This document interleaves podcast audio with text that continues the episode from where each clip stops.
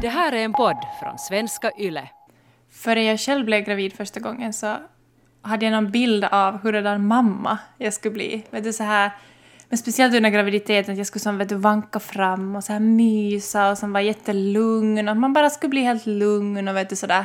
Men jag hade en bild på något sätt av att jag skulle vara en jättelugn och mysig och så här självsäker mamma.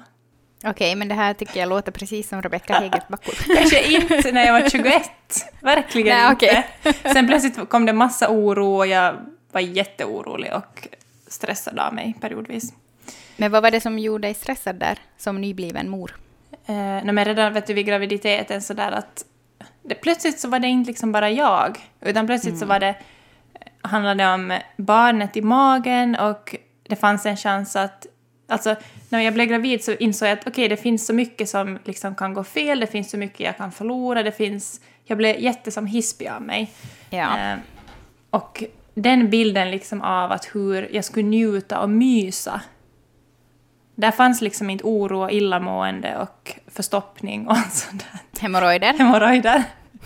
noll sexlust. Nej, exakt. Eh, Men istället var det så här att man googlar på så här eh, ställningar som är liksom bra att ha under graviditeten för att man ska slippa åt och man bara som att yes in your dreams. Nej, men det har ju gått lite upp och ner det där med sexdriven. Men det är inte riktigt det vi ska prata om. Nej. Idag ska vi prata om föräldrar, eller som identitet, din identiteten som förälder. Mm. Självbilden, hur man ser på sig själv som förälder och kanske speciellt det här med hur man känner sig som förälder. Att eh, var man en person före man blev mamma eller pappa och sen efter att babysen kom och man blev en familj och man blev då en förälder. Att hur har man förändrats? Och att livet förändrats, förändras, det är ju som, eh, det vet ju allihopa, men just som inuti. Och den där, också kan det ju också finnas mycket rädsla kring att vem kommer jag bli när jag blir förälder? Antingen liksom att man väntar på att, att man kanske ser, fram, ser framför sig hur det ska bli och man liksom längtar in i det. Eller sen just att man är liksom ändå lite rädd för det. Eller så att vem kommer jag bli? Kommer jag att mista mitt gamla liv? Kommer jag att bli någon helt annan? Hur kommer mina vänner att se på mig? Hur, som, hur kommer jag att bli i, liksom på jobbet? Hur, kom, alltså hur kommer livet att bli? Vem kommer jag att bli? Jag tycker att speciellt, jag hörde på Sex och sånt-podden faktiskt, som också finns här på arenan, där de pratar om det här att vilja bli en pappa. Eh, och där tyckte jag de hade Alltså det var jätteintressant att lyssna på det där avsnittet och höra det ur pappornas perspektiv. Eller de, är, alltså de var ju inte pappor, det var bara en pappa där med. Så att, att, att höra det ur männens perspektiv, det här med att, att vilja bli en pappa eller vill jag inte bli en pappa? Och vad går jag miste om om jag blir en pappa? Liksom att vad faller bort från mitt liv? Och sen då var det ju en pappa med där som också pratade om mycket det här som, vad som, vad som alltså tillförs till livet. Men jag tycker man hör ändå ganska mycket om det här just den här rädslan av att, att vem blir jag? Och jag undrar vad det beror på. Att är det liksom mediabilden så som, som föräldraskap framställs? För jag tycker att oftast inom, som, inom föräldrakretsarna så, så tar man ju ganska mycket fasta på de här utmaningarna som finns inom föräldraskapet. För att det är där man behöver stöd. Det är där man behöver liksom pushas, det är där man behöver pepp. Det är där man måste på något sätt få känna igen sig med andra. Ja, och jag tycker det var... Vi hade ju här för någon vecka sedan ett avsnitt om sex. Eh, och jag fick en så fin, en fin kommentar kring det efteråt, att det var fint att ni tog upp det här, för att, att, det, att fast det ändras så behöver det inte bli sämre. För att, och det där kände jag igen, att jag själv tänkte liksom tidigare att jag kunde ha rädsla kring att det som kommer att förändras blir på något sätt sämre, eller på Sämre, bekostnad av att jag går just miste om någonting eller att, att just då kring sex eller vad, som, vad det nu ha- handlar om, eller vänskap och sådär, att det på något sätt kommer, jag kommer att förlora eller gå miste om saker och, men att, att ändring inte alltid behöver betyda någonting sämre. Nej, för att det är ju just det att, att eh, när man som Ja, men som icke-förälder då, att man inte har några barn och, eller att man är gravid och så just att man läser då om sådana här saker som förändras, så tycker jag att det bara som är en negativ bild av hur allting, hur man själv, man blir så trött och man blir liksom, man får hängbröst och man blir, eh, ja man orkar inte göra någonting och man, man kan inte få ut och festa och man kan inte få ut och resa och man kan inte göra det här och man kan inte göra det här och sexlivet är, liksom, sexlivet är helt på noll och så här. Men det kommer ju aldrig riktigt fram det här som är också som bra. Alltså fina förändringar inom en, hur man själv växer och liksom hittar nya sidor hos sig själv och kanske också förstås i relationen när man blir föräldrar. Vi ska försöka reda ut lite hur vi känner kring det här, hur vi tycker att vi har förändrats sen vi blev eh, mammor. Som unga blev vi ju mammor, båda två. Och eh, om vi har just det här med att har vi hittat tillbaks till den vi var innan vi blev föräldrar? Kan man hitta tillbaks till den? Behöver man hitta tillbaka? Ja, precis. Och det som jag tycker att är intressant att diskutera det här är också för att jag som, som din vän så märker, eller jag har ju upplevt att du har ju gjort, alltså det här, någonting har ju lite skiftat i din mm. Är det sant? När då? När? Vi tar det om en stund. Ja, okay.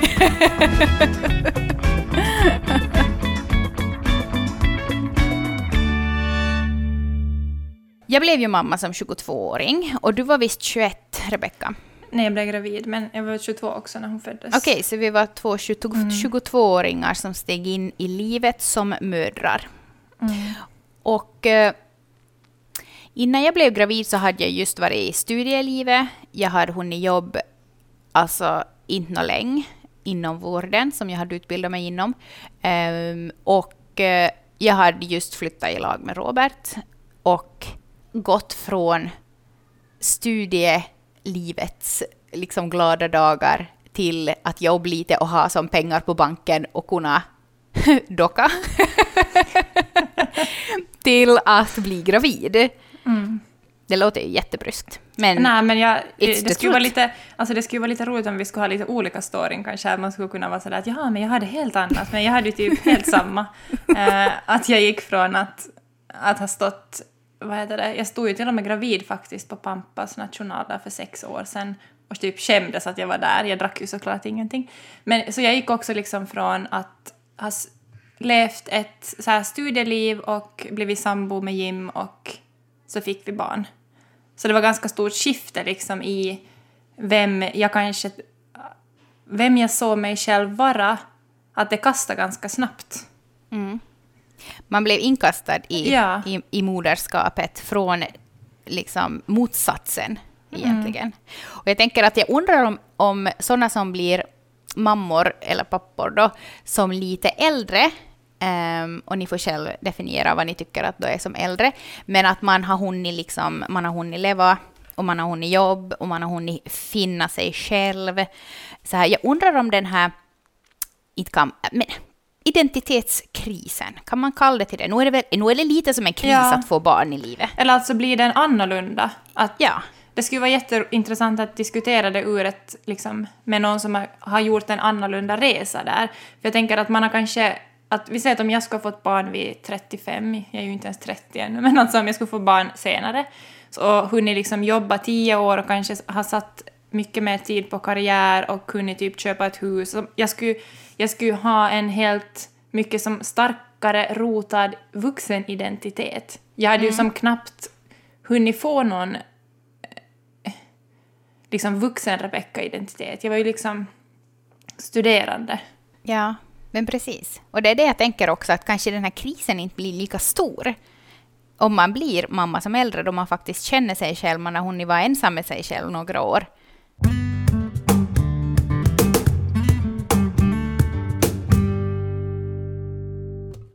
Ja, alltså när, när vi lärde känna varandra, hur länge, många år sedan? Det fyra, fyra och ett halvt år kanske. Mm. Eh, så så här utifrån sett, så då upplevde jag att, vad heter det, om man nu kan se, alltså om jag ser på din, din identitet liksom utifrån, så då var du som... Är det, är det, är det utifrån min så? Instagram då, eller? Ja. Nej, nej, nej, men vet du som att när vi lärde känna varandra ja. så var vi mm. båda 110 procent mammor. Ja. Alltså allt var liksom... Alltså allt vi var, så var ju liksom att vara mamma. Vi andades moderskap. Exakt. För att man var så inne i det och båda liksom den där perioden av att vara föräldraledig och vara hemma, jag var hemma med två barn då och sådär, allt var liksom, allt var bara att vara mamma. Mm. Och jag kommer ihåg att i något skede när jag hade varit hemma med, med två barn så till slut så var det som att det kändes lite så här nästan... Där gick inte riktigt ihop, för jag, hade, jag har alltid sett vet du, på mig själv som att jag, jag är den här mamman som vill vara hemma jättelänge och jag njuter av att vara hemma och att vara föräldraledig och vårdledig och så här. Men i något skede så, så märkte jag att jag var väldigt lost nog i det. Och samtidigt var det lite så här skamfyllt eftersom, jag vet inte, det är svårt också att säga att, att jag behöver någonting annat än att in, inom citationstecken bara vara mamma. Nej, men jag känner ju igen mig i det där verkligen.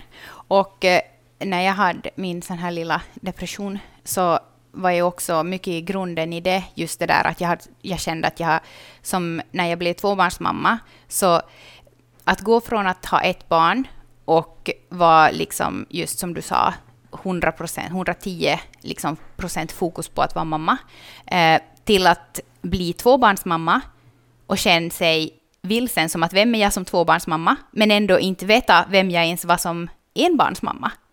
Vet du, alltså jag kände mig som jätte som så här, det var ju mycket förstås som triggade igång min förlossningsdepression, det var ju inte bara det, men att det blev det som på något sätt ehm, som jag hade jättemycket ångest över. Just det där att jag, hade som, att jag kände att jag bara var en mamma och att jag hade tappat bort mig själv. Och samtidigt så kan det kännas, för just den där känslan av att på något sätt att, att jag inte borde få känna så för att jag ska vara tacksam, och man är ju tacksam. Men det, det blir som, så motstridigt för att samtidigt så i mitt huvud gick det inte riktigt ihop för att det var ju det jag alltid hade drömt om på ett sätt. Och så står jag där och så känner jag mig vilsen. Liksom jag kommer ihåg att, att liksom känslorna av lite skam, ångest och sen samtidigt, jag vet inte. Det var jättesom rörigt att vem, vem var jag ens, vem var jag plötsligt? Ja, och ibland när jag ser tillbaks på det här, allting, nu har jag ju fått distans till det här, det är ju alltså, eh, ja, tre, tre år sedan, fyra år sedan, så har jag ju fått distans till det här och ser på det liksom på ett annat sätt. Och jag ser ju tillbaks på det här och jag ångrar ju ingenting och jag, eh, sen när jag väl kom ur min depression så älskar jag ju att vara tvåbarnsmamma. Och det var ju också där någon gång i den vevan som jag träffade dig Eh, och precis som du sa så var vi ju båda liksom 110 procent mammor. Och eh, jag vet inte om det var liksom bara så då att, att, att, jag, att man behövde vara det då. För att det fanns inte riktigt som något utrymme för något annat. Och för att man ville liksom vara så fokuserad, eller jag vet inte. Mm. Ja, för jag kommer ihåg att, att liksom... Eller, jag hade också svårt det där för att jag, alltså jag kände just sådär att... Nej men just som du sa, det kanske behövde få vara så för att fast, fast jag typ kunde få hemifrån och försöka göra någonting annat så var ändå, jag typ så här, vad ska man säga, mentalt var jag liksom ändå med barnen kändes det som hela tiden. Att jag var- hade bråttom hela tiden hem. För att jag på något sätt kände att jag, jag vet inte. Ja, men det faller ihop utan mig. Ja, Nej, men jag, alltså, ja. Men hur är det nu liksom med tredje då? Har du ännu brått hem? Alltså den här tredje gången har ju varit på något sätt så otroligt annorlunda. Eh, för att vi har ju haft hela liksom upplägget med föräldraledigheten på ett helt annat sätt. Ja. Eh, så alltså när vi, när vi, det var lätt att prata så där vet du om att, att Im kommer att ta föräldraledigheten. Det var lätt att prata om det, men sen när vi väl stod inför det så, så som, tog det nog mycket av mig att kunna ge den åt honom. Ja. Eh, och jag tyckte kanske inte att det var jättelätt, men jag tyckte att vi hade, alltså att det var ändå ett jätteviktigt beslut, för jag tror nog att hela, alltså min föräldraidentitet har nog som ändrat, hela dynamiken har ändrat. Mm. Så som vi har delat upp liksom att vara hemma. Att du har gett ifrån dig Ja. ansvaret. Du har släppt Ja. taget om att liksom vara den, alltså, att det faller och liksom, det Ja. faller på dig typ. Allt. Ja. Mm. Men jag känner också igen det där. Um, I och med pandemin så blev det ju så också att Robert var jättemycket hem uh, utöver hans liksom, pappaledighet eh, första året med Björn. Och alltså, vi är båda helt chockade över hur, alltså, hur otroligt stor skillnad det är när han faktiskt har varit hem eh, och eh, tagit liksom halva ansvaret över Björn mot hur det var när flickorna var små och, och han jobbade men han var som hem ibland men att vi visste ändå att det var nog ändå jag som liksom just som var den här som höll ihop det hela. Och i och med allt det här så har jag ju också eh, fast man tänker som att, att, eh, att med, med ett tredje barn så blir man ännu mer vilsen och liksom ännu mer så här att tappa bort sig själv. Så har jag ju som, alltså det här senaste året så har jag ju som hittat tillbaks, inte till den jag var innan jag fick barn, det säger jag inte, men jag har hittat en sida hos mig själv där jag känner att jag kan prioritera mig själv eh, och jag kan, alltså jag har hittat, liksom jag har landat i en föräldraidentitet där det finns rum för mig att vara mig själv och samtidigt vara en mamma. Mm. För det är ju det jag ser, eller jag tycker ju att jag ser som att du på något sätt har börjat blomstra. Ja. eller som vet du, just som du sa, landa i det. Att mm. just sådär att som, jag tycker att det är lättare att se det hos sina vänner att man skulle vilja att de ska prioritera sig själv också. Mm. Eh, och det är så svårt att på något sätt ta det till sig själv. Mm. Jag, tycker, jag kanske kämpar ännu liksom med att verkligen som... Att jag, jag har kommit till att jag vet vad jag behöver men jag tar mig inte tiden att göra det alltid ännu. Jag, tycker det som, jag, jag tror att mycket gör, gör, som gör liksom att jag inte riktigt har landat ännu i efter att vi fick tre barn så är kanske för att vi har, jag som, vi har som sovit så pass dåligt. Och då, då blir det lite som att man går på en sån här... Uh, inte fight or flight, men man går liksom lite på spänn hela tiden. För att man inte riktigt kan andas, eller man kan inte riktigt andas ut för att man har inte energi. Nej, och det är, ju, alltså det är ju helt logiskt också att hur ska du ha energi att hitta dig själv om du knappt har energi att vara en mamma i allt det här med sömnbrist. Och utöver sömnbristen så det ju, finns det ju en massa andra utmaningar kring föräldraskapet, speciellt nu eh, om man tänker i vilka åldrar våra barn är, så är det ju nog en jättekrävande tid mm. med tre barn i de här åldrarna som vi har.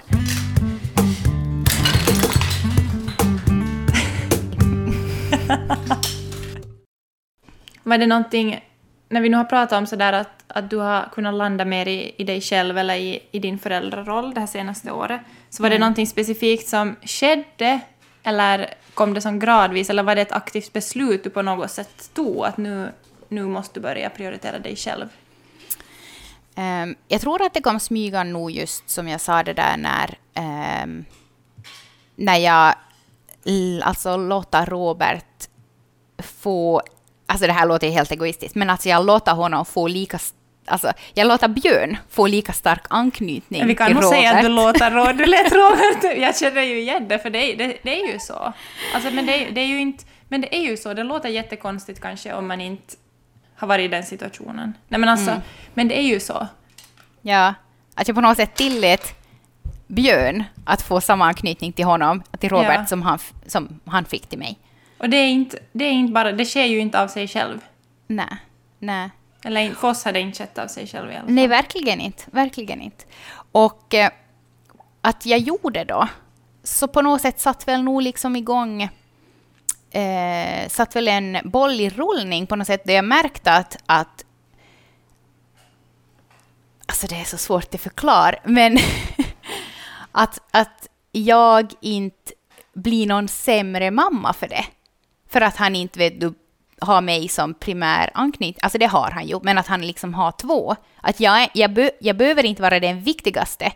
Jag behöver inte liksom vara den enda som han gråter för, för att jag får hemifrån. Mm. Han gråter också när Robert får hemifrån. Och det ser vi ju som en fin sak. Mm. Liksom. Och på något sätt när jag, när jag när jag kände där första gången, redan när han var jätteliten, så var det som, alltså det var ju som att, det var ju som en befrielse. Mm. Så när jag tänker tillbaka på hur det var med Gry, så var jag, alltså hon var ju två år för jag kunde liksom fara någonstans utan henne egentligen. Utan att känna mig som världens sämsta mamma som liksom lämnar henne gråtandes och lämnar henne helt, att jag visste att hon kommer vara jätteledsen så länge jag är bort och, um, och sådär. Och nu är det säkert också mycket på grund av liksom barnens personlighet och sådär. Men för mig så var det nog också att jag måste faktiskt ta det beslutet att släppa kontrollen mm. kring att ha hans liksom kärlek bara mm. runt mig på något sätt. Klart att han allt, alltså alla våra barn har tyckt om sin pappa också. Men du förstår. Jag förstår. Ja. Mm. Och eh, i det där då, så efter en tid så har jag också på något sätt funnit en, eh, en väg att hitta fram till den mamman som jag vill vara nu. Jag kan ju inte säga som hur jag vill vara om fem, tio år. Men liksom att jag har hittat fram till den där mamman som jag på något sätt har tänkt att jag vill vara. Och också att jag är henne. Men där i, i den mamman som jag är idag, så finns också utrymme för att göra misstag. Och det finns utrymme för att tackla utmaningar på fel sätt. Eh, att eh, göra om och göra rätt. Och att eh, de här sakerna som jag gör i mitt föräldraskap idag är kanske inte alltid 100% det som jag liksom vill göra, för att man orkar inte alltid. Men att jag på något sätt har kommit till ro med att det här är en del av mig som förälder. Det här är inte Karro som är skit. Det här är inte Karro som är en dålig mamma, utan det här är bara, det här är bara jag. Um, och alltså en stor del av det här på något sätt, att jag har landat i mitt föräldraskap idag, är nog det här att jag känner att jag behöver inte typ säga förlåt för att jag prioriterar mig själv. Och jag behöver inte ha dåligt samvete för att jag prioriterar mig själv. Eh, och att jag inte blir till en sämre mamma för att jag lämnar över ansvaret över, liksom på barnen, över barnen lika mycket till Robert. Det gör bara mig till en bättre mamma. Word, word. Ja, nej men alltså att, att jag har...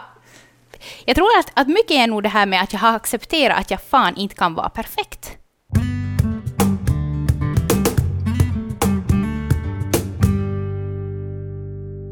Men en sak som jag tycker är som så otroligt häftigt är ju det här med att, att jag tycker man ofta hör om folk som säger så här grattis, åh du är gravid, att du har en så jätteunderbar resa framför dig, att det är som oj oj, att bli förälder, att det är nog det är nog liksom största i livet och så här, vilket det ju är.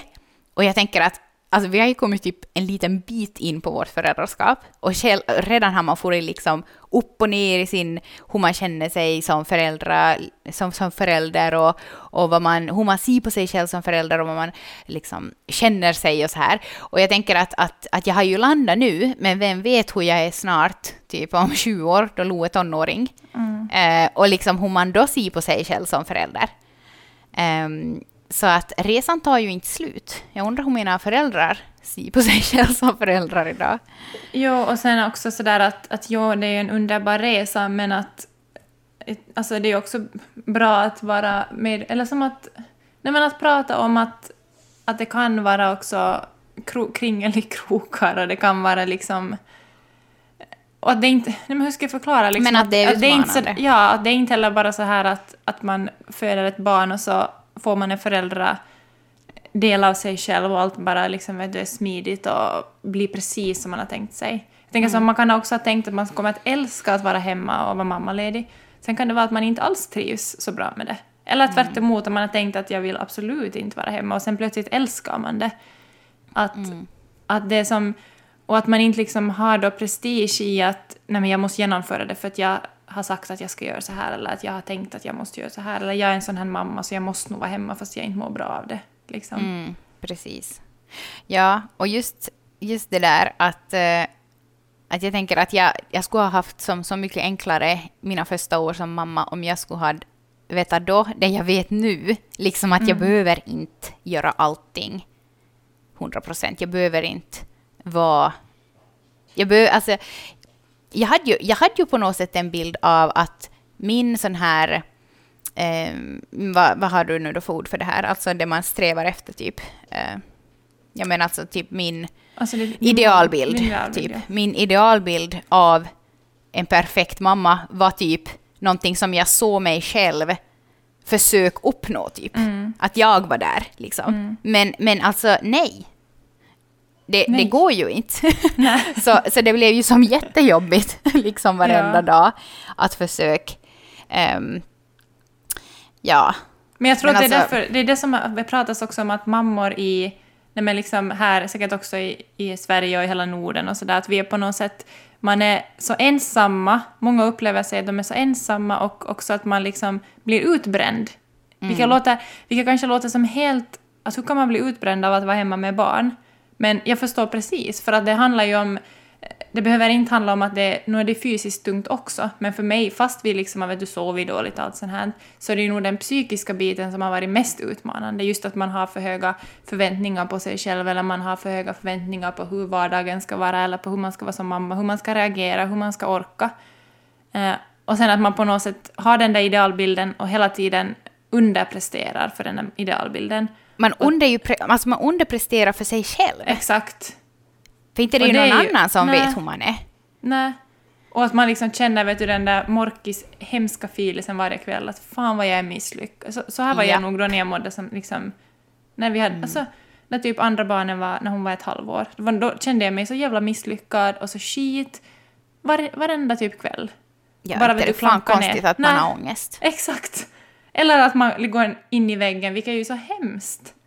En annan vändpunkt eh, som jag har haft i mitt föräldraskap, det var när jag slutade blogg faktiskt. Mm. För jag skrev ju jättemycket om föräldraskap och hur jag eh, såg på olika saker och hur jag försökte göra som förälder och eh, vad jag, eh, nej men mina värderingar som förälder, ehm, helt enkelt kring uppfostran. Och eh, i och med att jag gjorde, vilket jag ju också visste, så fick jag ju liksom en stämpel på mig om att, att eh, Karro vet typ mycket om föräldraskap och hon, eh, hon, ja, alltså inte vet jag, alltså som, att många som också skrev till mig så här var ju som så här att åh, du skriker säkert aldrig till dina barn och, och du verkar vara som så bra mamma och så här. Så jag vet inte riktigt hur jag ska förklara, men det blev ju som jätte som så här att jag ville ju som skriva om de här sakerna för att också jag tyckte det var intressant och för att jag ville reda ut det liksom i mitt eget huvud och jag ville liksom boll med andra föräldrar. Eh, och på samma sätt som andra skriver artiklar om föräldraskap och så vidare. Men det betyder ju inte alltid att jag levde upp till det jag skrev. Nej. Och det vem, alltså vem skulle göra det? Alltså ingen kan ju göra det. Så varje gång som jag gjorde någonting som jag tyckte att gick emot typ det jag hade skrivit på min blogg, så mm. kände jag mig riktigt vet du, skyldig och riktigt mm. fake. Så när jag slutade blogg för typ två år sedan, tre år sedan, så var det ju som att jag slutade vet du, som skriv uppifrån den här idealbilden mm. av mig själv till vanliga mamma Karro, eh, liksom hur jag borde vara. Förstår mm. du? Liksom mm. den här som jag just pratade om. Um, och det blir så mycket enklare för mig att bara tänka att så här försöker jag göra och sen om det inte går så har jag ändå inte någon sån här, vet du, Alltså jag pratar ju om mig själv här i tredje person. Men, ja, men jag, som jag sa så var jag själv, så, som jag var, sa så var jag som själv min egen idealbild på mm. grund av det jag typ skrev på min blogg. Vilket ju är helt sjukt. Är inte det helt sjukt egentligen? För att man, alltså, speciellt, alltså det är ju så svårt för att egentligen så, när du skrev om det så var det ju det, det blev ju på något sätt så, det är ju så personligt när man bloggar om det. Jag tänker sådär att skulle du ha skrivit en, just en artikel på någon eh, föräldrasida så skulle det ha varit annat för att då skriver du kanske i egenskap av vet du, en expert eller någonting. Mm. Men på något sätt när det, när det var en, är din blogg så blev det ju personligt på ett annat sätt. Mm. Och liksom just min vardag och liksom ja. just eh, kring de egna barnen och sådär. Eh, och nu menar jag ju inte att jag var fake rakt igenom. Liksom. Nu måste jag ju börja försvara mig själv här. Men jag, mm, alltså jag, jag, jag, skrev ju nog verkligen om sånt som jag försökt liksom, eh, följa själv och så här. Men de gångerna som det misslyckades, vilket det gör för alla, mm. så kände jag mig som kanske extra skit mm, mot hur en vanlig mamma kanske mm. då, eller vanlig mamma, jag är ju också en vanlig mamma. Men, liksom, men någon som ja. inte skriver öppet om det. Ja, men ja. typ. Ja. Så att just när jag slutade blogg så blev det också som en vändpunkt för mig i mitt föräldraskap. Mm. Vilket är svårt att förklara, som sagt, men... Och det är ju, det är ju lättare, eller som vi... Liksom att det är lättare, nu när vi, när vi poddar och pratar om det så är det ju också lättare att få fram olika nyanser av det man pratar om. Men just mm. när man skriver så blir det ju lätt att man vet inte... Alltså inte vet vi heller hur ni tolkar det vi pratar. Men det känns som att, att, att eh, podda och prata liksom med varandra så mm. känns det som att det är mera... Det är lättare att vara sig själv på något sätt. Eller ja, men absolut. Mm, ja. Ja, alltså ja, eh, där har du ju en bra point. Jag känner inte alls så här med podden. Nej, nej. Faktiskt. Ja, det är sant. jag, liksom här, jag pratar ju också jättemycket om föräldraskap i podden. Nej, Men det, det det, det, där att jag pratar om det är, det är över. Nej, men vet du, det är ju kanske det att, att vi, har, vi, vi har ju också jobbat mycket med att, nej, men att vara oss själva och att inte, vi ska inte måla upp en ideal bild av oss i podden. Mm, det är sant.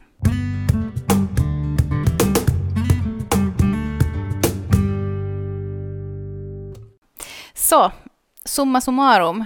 Um, att uh, lämna över lite av kontrollen, ganska mycket av kontrollen till min man och sen att sluta att blogg och liksom på något sätt sudda ut den här inre idealbilden som var jag själv, som bedömde mig själv varenda kväll, varenda misstag jag gjorde i mitt föräldraskap, varenda liten uh, snedsteg. Så det har nog varit det som har förändrat min föräldraidentitet mest.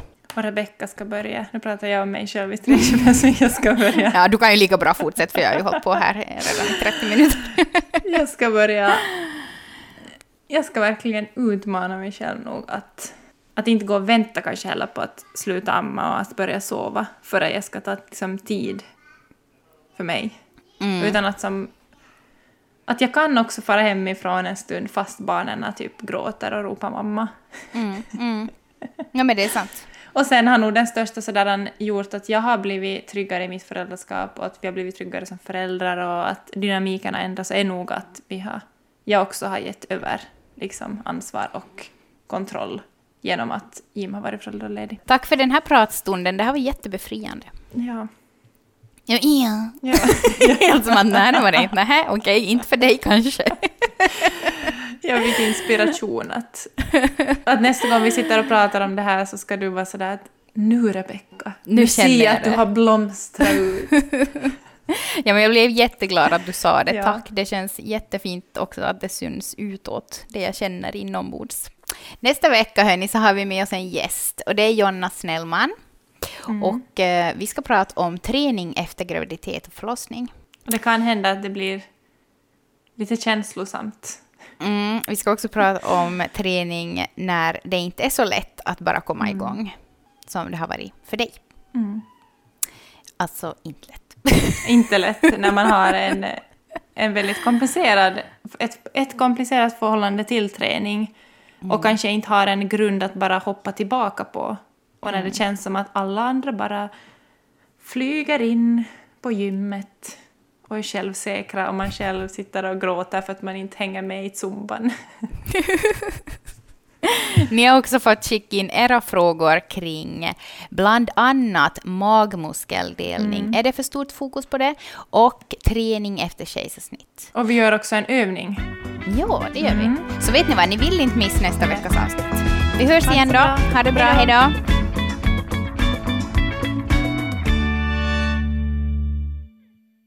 Det här är en podd från svenska YLE.